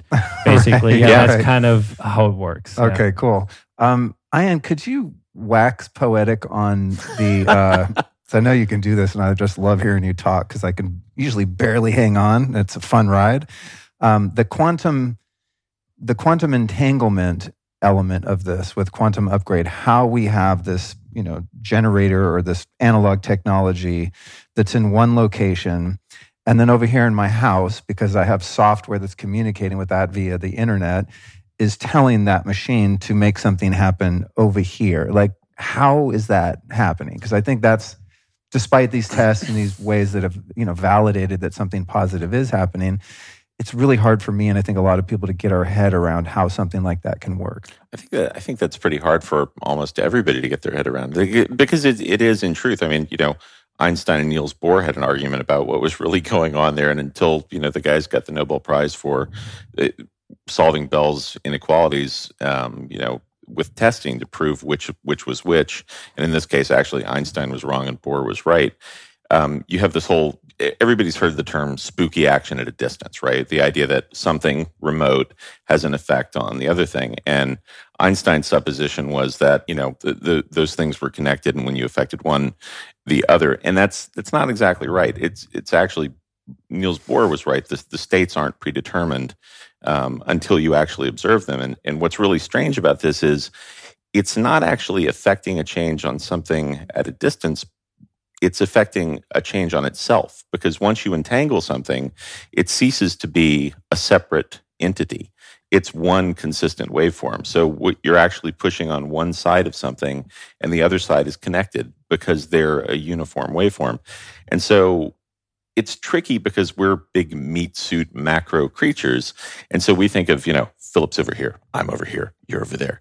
And so until you take enough psychedelics, right, right, yeah, you meditate for a couple decades, take a bunch of psychedelics, you're going to be fine. All that disappears. yeah, then you understand this perfectly. Totally different experience. And then you the come out of the experience and you go you go back into thinking it's real again.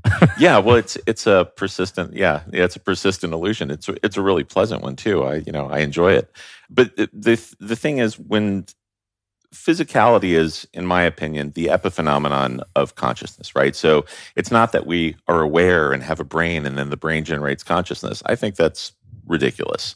I think really what's going on is we have a consciousness, and then because of that, we coalesce to a form. And it's much easier to think about how all of this stuff could actually work if you think of yourself as a waveform, right? And so remotely, if one waveform wants to and expresses the intent to interact and couple with another waveform, right? You're reaching out for the assistance of something else. You're trying to connect with it. To my estimation, based on what we've seen, and we're doing the same thing. We're eliciting a coupling of the waveform, right? And I think that the interesting part there is there has to be express intent. You know, you have to want to do it.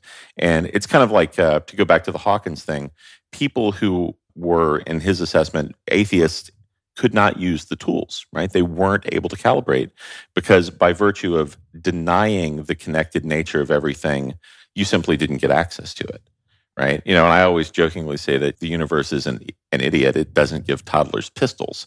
You know, you, you have to accept that there's a connected nature between things. And when you express the intent, in this case of, I want to get the beneficial expression of something for someone else or for myself, then you're you're eliciting a, a, positive response because you're entangling those waveforms. So you're no longer something that's completely separate. You've actually melded with them. And that's I think that's one of those things that's it's just hard to grasp that we are in fact all connected. And when you open the gates up and you're willing to express I want to enhance this connection for some positive beneficial outcome, then it actually begins to happen. And that's that's I mean we're proving that definitively and as hard as it is to grasp, the universe is much more of a large thought than it is a large thing. And I like that. That's tweetable. Yeah, and that's that's, that's what's really happening here is we're we're at the very cutting edge of that. So we're able to see that and demonstrably show that in you know in my case in the university setting and the Besa Institute and all these different places where we're actually getting the data and saying, yeah, I, I get that it it seems peculiar. I know that it doesn't make sense the way that we're taught. But obviously, we need to make some new assessments because what we were expressed and taught as you know kids growing up and all the way through school, it needs a little bit of adjusting. And so I think that's really where it's at is once you realize that there's a connected nature between all things and that you're asking to enhance that beneficial aspect, then it happens. There goes Newton's apple. Yeah. well, you know, something comes to mind with that, and I'm sure everyone listening has experienced this, and maybe you just write it off as a fluke, but it's the phenomenon when you're thinking about someone and they call you.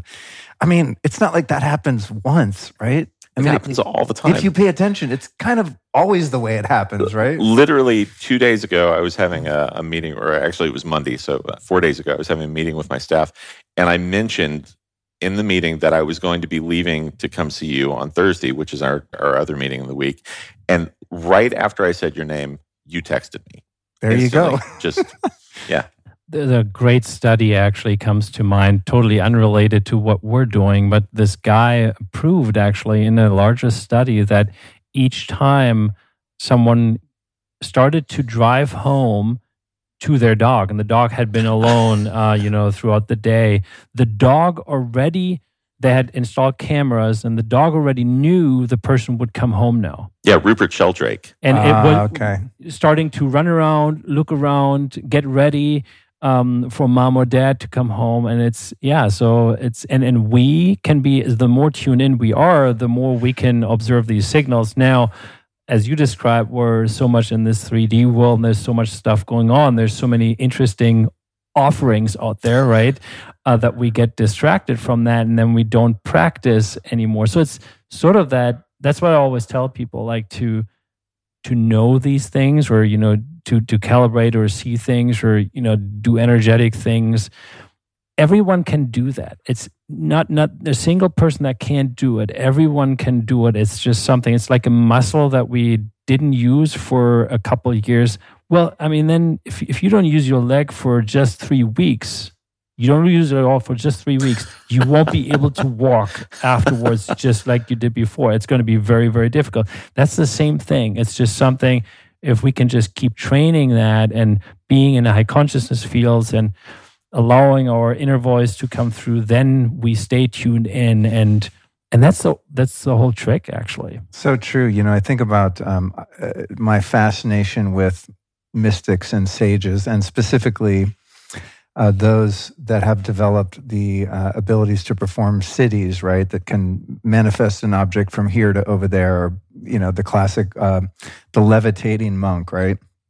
And I've had firsthand accounts of of many of these things for for a lot of years, um, and I've witnessed a couple pretty pretty supernatural things, but it's almost as if we're trained to disbelieve in that. There's some sort of grid, a system, our school systems, all the ways that we're taught to just tether ourselves to the physical, provable quotes reality. Yet here are these outliers through discipline and you know focused dedication develop these kind of powers that seem supernatural but it's universal that those that are able to i mean just like i guess i don't know the bible well but i think jesus says these miracles that i'm doing so can you right it's like we look at them as special and then when you ask them they say i'm not special. You can do this too. And you're like how do i levitate? Well give it 40 years in a cave you know and do, this breathing practice and move this way and that way and you'll be able to manipulate matter like i can you know? But we're we're kind of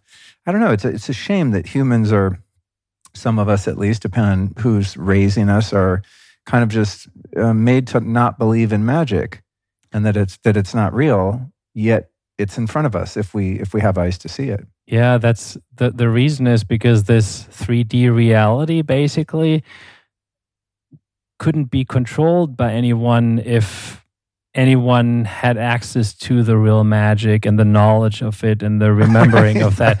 And that's the whole reason because, you know, these things don't happen without a reason, right? It always follows a plan and an agenda. But the thing is, above that, there's also the universal agenda. So everyone is just always playing a role that is meant to be, since it's all one anyway, and all the bad things that are happening are meant to happen. Um, and frankly, if these pushy things wouldn't happen, and maybe mind control and negative energy manipulations, then certain other things wouldn't happen. So I call this the scissors effect that we have right now, right? There's all the dark things that we witness and they come to light, right? Because of all the corruption and what's going on that, you know, is, is kind of like this part of the scissors. But it's the awakening that is also happening. Like, and, and it's not just a word, it's really awakening. Like people awake to certain things that are going on and they realize that and once you are at a higher state suddenly and you see something you can't unsee it.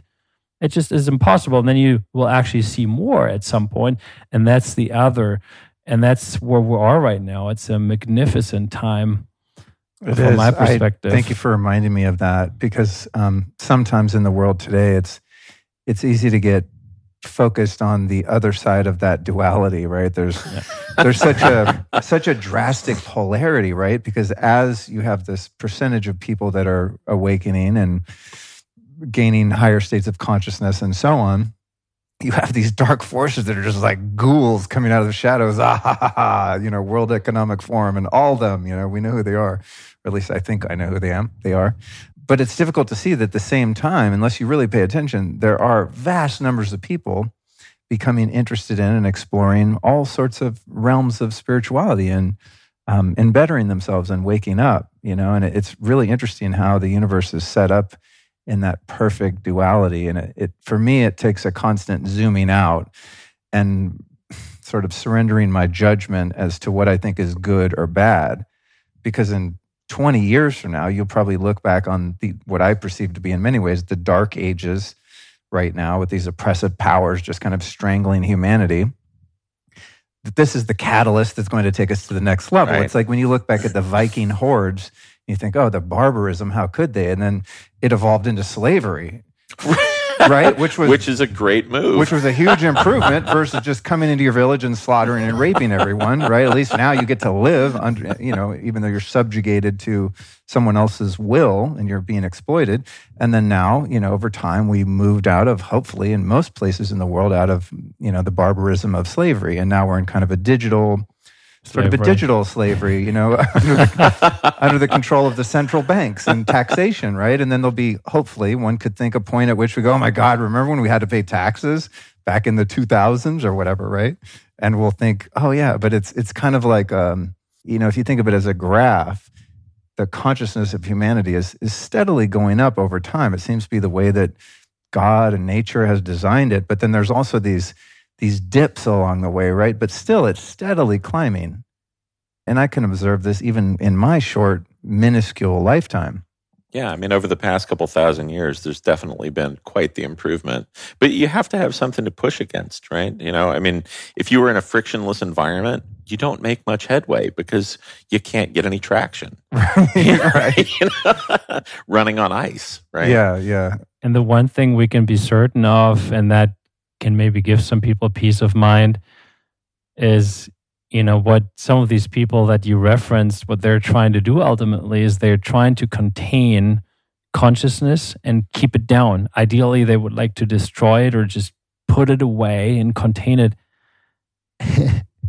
That's Good luck funny. with that. it's it's impossible. It is Yeah, impossible because yeah. it's the only thing that it's the only that's what exists. It is it. There's nothing else but consciousness and aspects of consciousness cannot contain consciousness. It's it's it's a catch twenty two. It, And it'll never the- happen, Yeah. and they'll just bite and bite and bite until they lose their teeth. And maybe that's Um, the futility in fighting evil, also, right? Because it has its place. To Ian's, Ian, God, why do I keep saying that? I've known you for years. I've never called you Ian. That running on ice, right? We need that friction, and we we need the contrast of of this experience here on the planet. There has to be a, a sort of a um, spectrum of choices for us, so that we can use our will to be good and to do good, right? And to express love rather than the lack Yeah, you thereof. don't, you don't fight it. It's, you know, I'm going to quote Gandhi, you know, an eye for an eye makes the whole world blind. You don't fight hatred and fear and darkness with hatred and fear and darkness. You bring the light. You know, you Right. bring it. I, I saw this. I saw what was happening kind of in the. Um, was it the, what was the election when Donald Trump won 2020? Yeah. Okay, I Or saw no, no, well, it when was when he won, but they did. wouldn't acknowledge yeah, it, no, you no, mean? yeah, or- no. oh no, 2016. 2016, Okay, sorry, yeah. I'm bad at politics. But I noticed this emergence, and you know, like he was a utter failure in most ways, from my estimation. Again, I'm no expert in politics, but it was interesting to see his rise and the rise of people that were like. We hate people that hate people. It was like we we hate hate. And I'm I'm thinking, you guys, like you are you're hating right now. You know, it's just it's anyway. intolerance of intolerance. Yeah, it's, it's, a, it's a strange social phenomenon. Like, you guys, you're not going to get rid of this guy by hating because you think he hates. Anyway, I digress uh, deeply.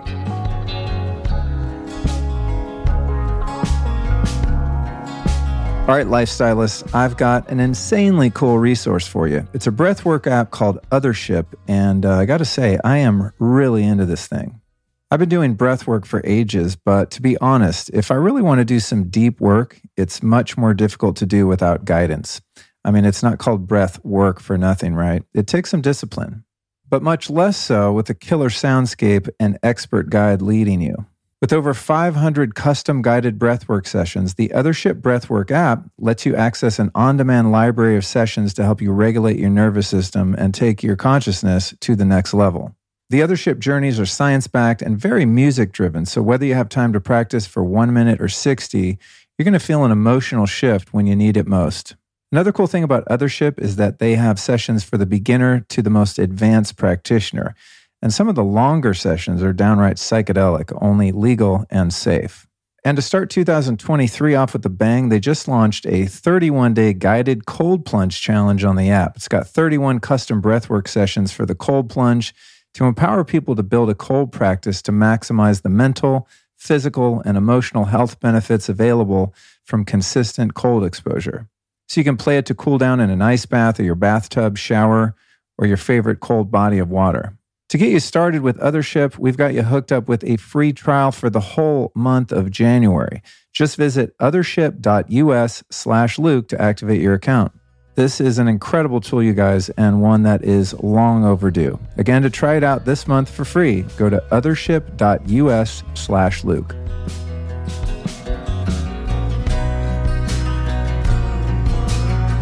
I do want to talk about EMF more specifically because I love to talk about it.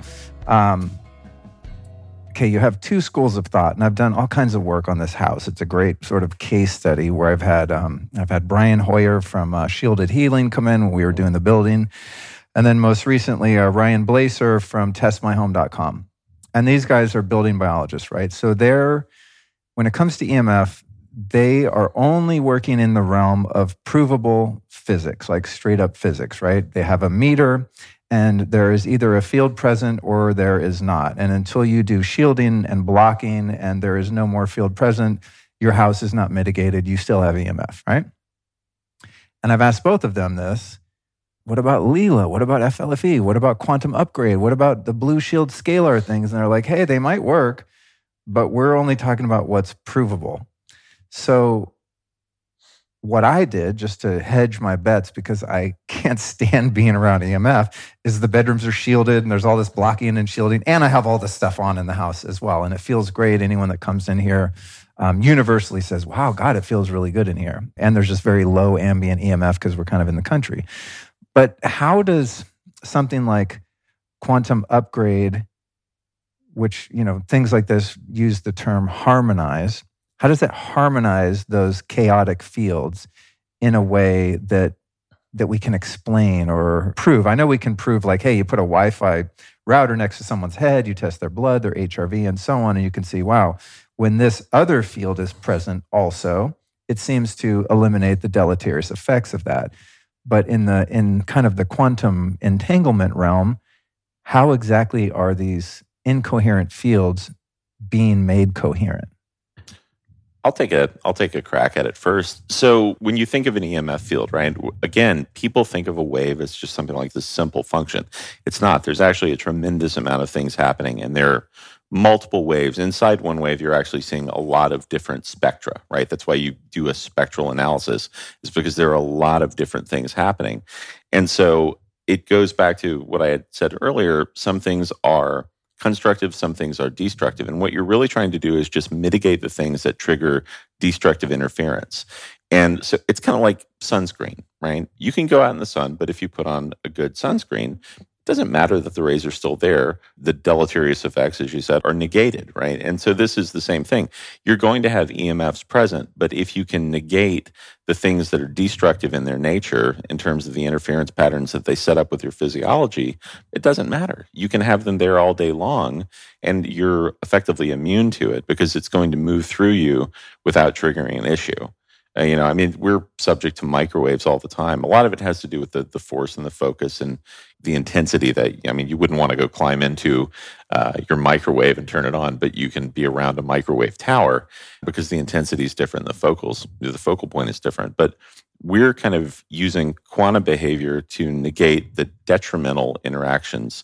And that's it. So it's just you negate destructive interference patterns.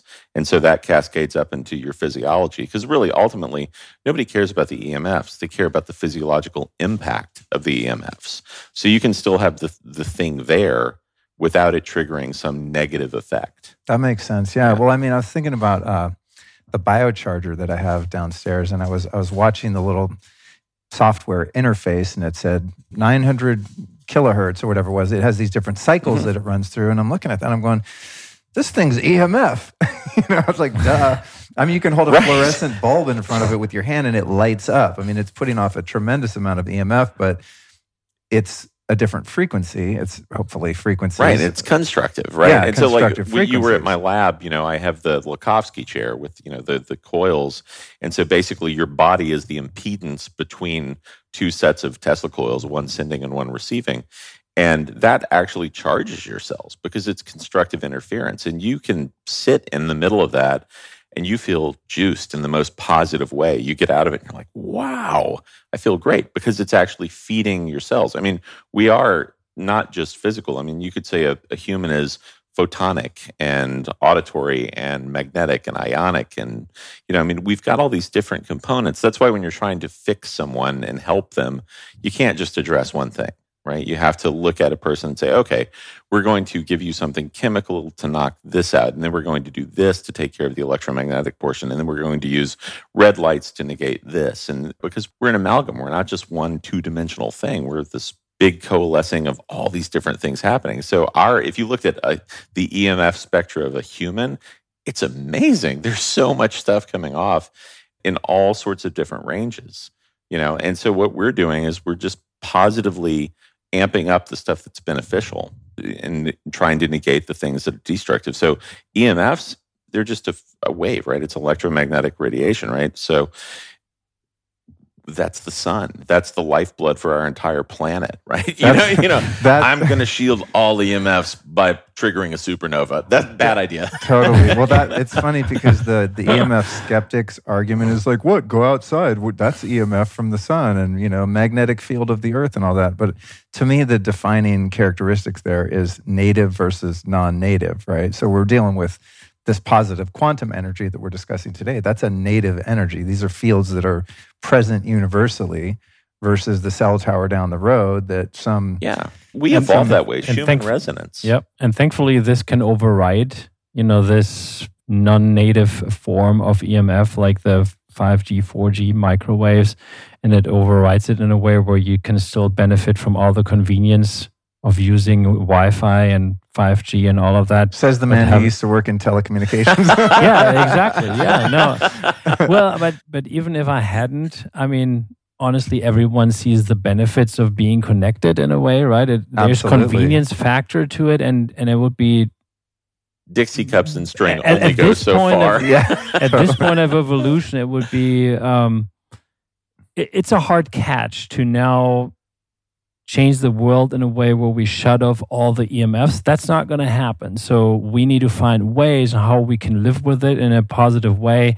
And from my perspective, you know, I mean, yeah, certain rooms can be shielded and all that, but you can't shield yourself and wouldn't want to do that permanently and everywhere uh, from it, right? Well, there's, um, you know, there's an interesting counter perspective to shielding your bedroom because of the native frequencies, these micro frequencies, I guess you could say subtle energies, cosmic energies that we're meant to have, that you're blocking those scalar energy and whatnot, right? So there, there's a subset of people that think it's a really bad idea to make a Faraday cage out of your bedroom because you're blocking everything, including those beneficial frequencies. Thankfully, not this.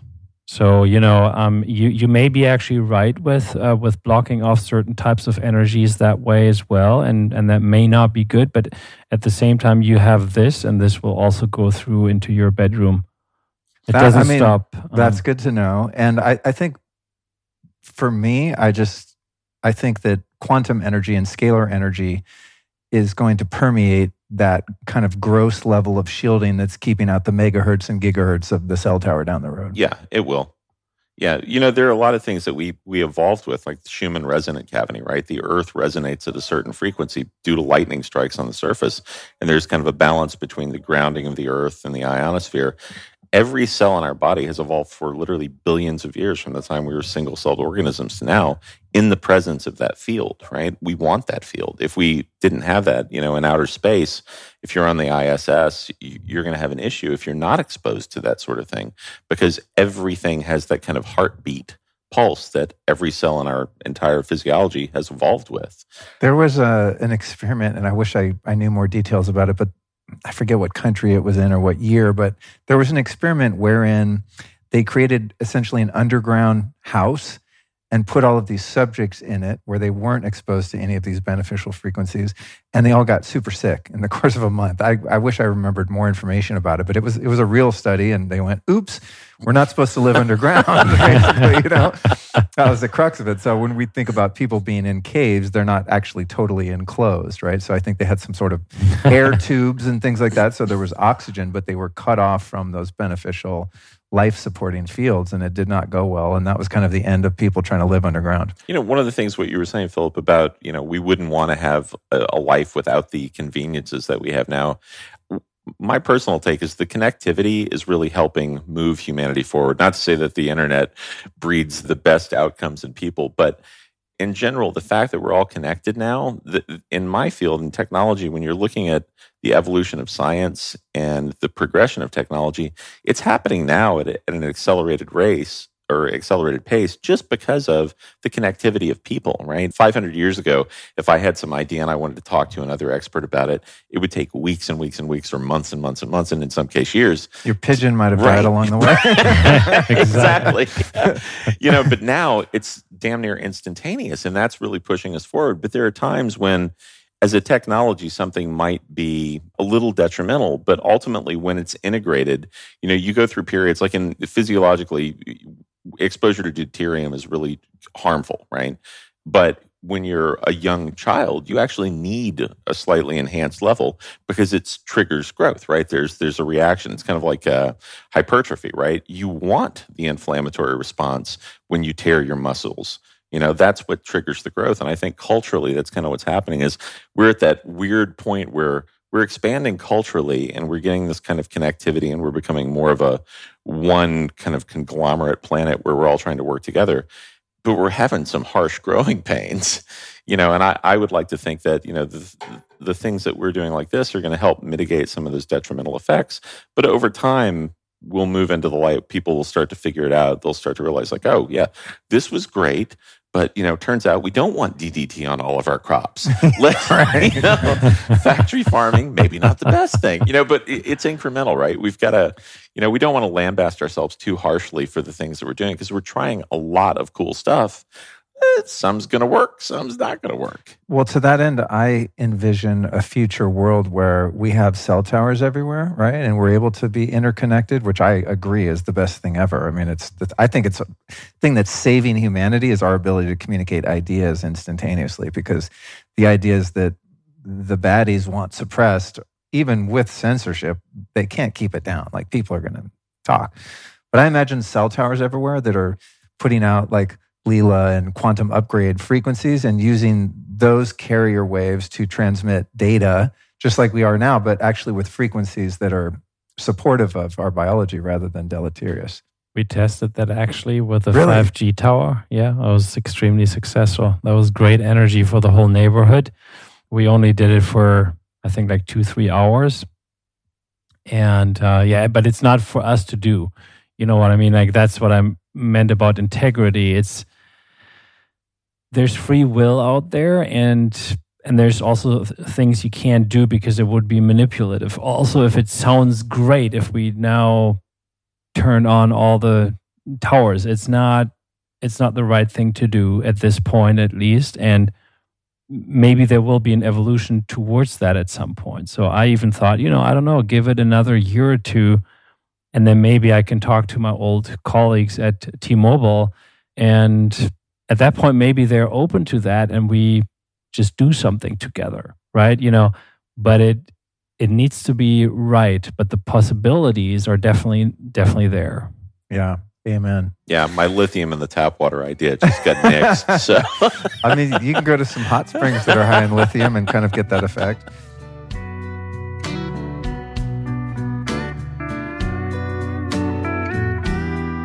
Let's take a minute here as I would love to share my latest discovery with you, Lifestylist listeners. As soon as I tried this product, I became instantly obsessed, and it's now officially a non negotiable ingredient in my morning smoothie and sometimes even coffee.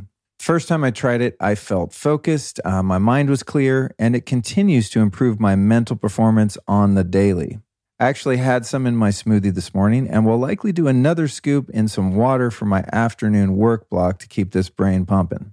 You're probably hip to the superpowers of mushroom extracts and collagen protein. Well, the product I'm talking about here contains the most hyper concentrated forms of four of the best brain boosting mushrooms. So that's lion's mane, chaga, cordyceps, and reishi, plus collagen protein and Peruvian cacao. This magic in a jar, my friends, is called Collagenius. And I love that it turns your brain on without any jitters or crash whatsoever. It's super clean brain energy. So if you're getting beat down with the old brain fog, have difficulty focusing, and want to repair your brain in the most natural way, you definitely want to check this stuff out. Here's what you do. Go to nootopia.com slash Luke Genius and use the code Luke10 at checkout and save 10%. That's N-O-O-T-O-P-I-A, nootopia.com slash Luke Genius. And check this out. Nootopia, the company that makes Collagenius, is so confident that you'll love this product that they offer a 365 day money back guarantee. So uh, there's no risk for you here to check this out. Again, your link is nootopia.com slash Luke Genius and the code is Luke10. Do it now, you guys. Your brain will thank you.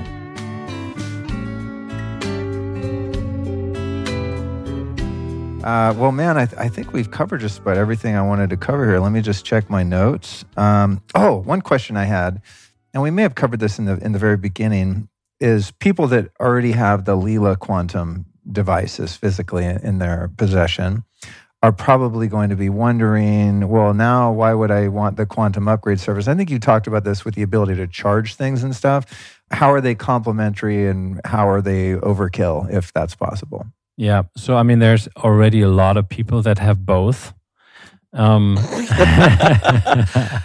well, this is going to be a necklace. It's hard to wear as a necklace. yeah, no, there, there's actually a lot of people that have both, and and the the reason is because you can customize up and down the Hawkins scale, basically adding frequencies and all of that, setting boosters and nighttime values and all of that with a quantum upgrade. So it it's more powerful, it's more harmonious, it goes deeper, and it's just so flexible and customizable. Something you cannot do with a block, or even if you have two or three blocks, you're always limited in a way in that regard.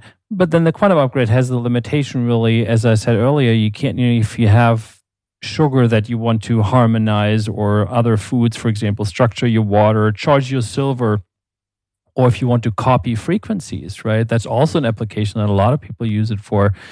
You can't do that with a quantum upgrade. So for that, you need a physical device. So that's really the main differences, I would say. Okay, got it. Yeah. And with this big daddy here, where the hell should I put this thing in the house? well, because I, ha- I have the quant the quantum block on the kitchen island, then I have an infinity block in my office, which is where I unfortunately spend the most time in my life right now. But I was thinking when you walked in with this, I'm like, where am I going to put this thing?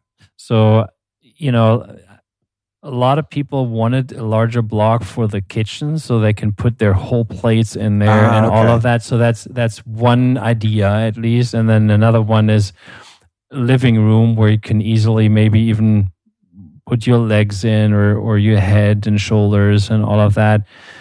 But I would just, you know, when we're all gone here, you just tune in and figure out where you want to put it, you'll have some impulse. When I do a um, breathwork session or meditation or something, is there any harm in me laying with my head in this for 20 minutes to 60 minutes? Well, and not necessarily. You know, it would be very beneficial at first, and then I would just feel because that's what we always tell people. This is not we can't give you a manual like for a Samsung TV. You know, you turn it on here, and this is what's going to do, uh, and all that. It's it's everyone is so different. We we tell people to feel, and for some people that's like okay. Um, I'm even, then- I'm kind of like that. but if you but know? if you do that and, and you're tuned in enough that you will feel it Okay. and and the worst thing that can happen is that you feel it maybe two three minutes too late. And what you do then you just drink a glass of water and you'll be fine. So Uh, do you think I could submerge this in my pool for a period and structure the water in my pool?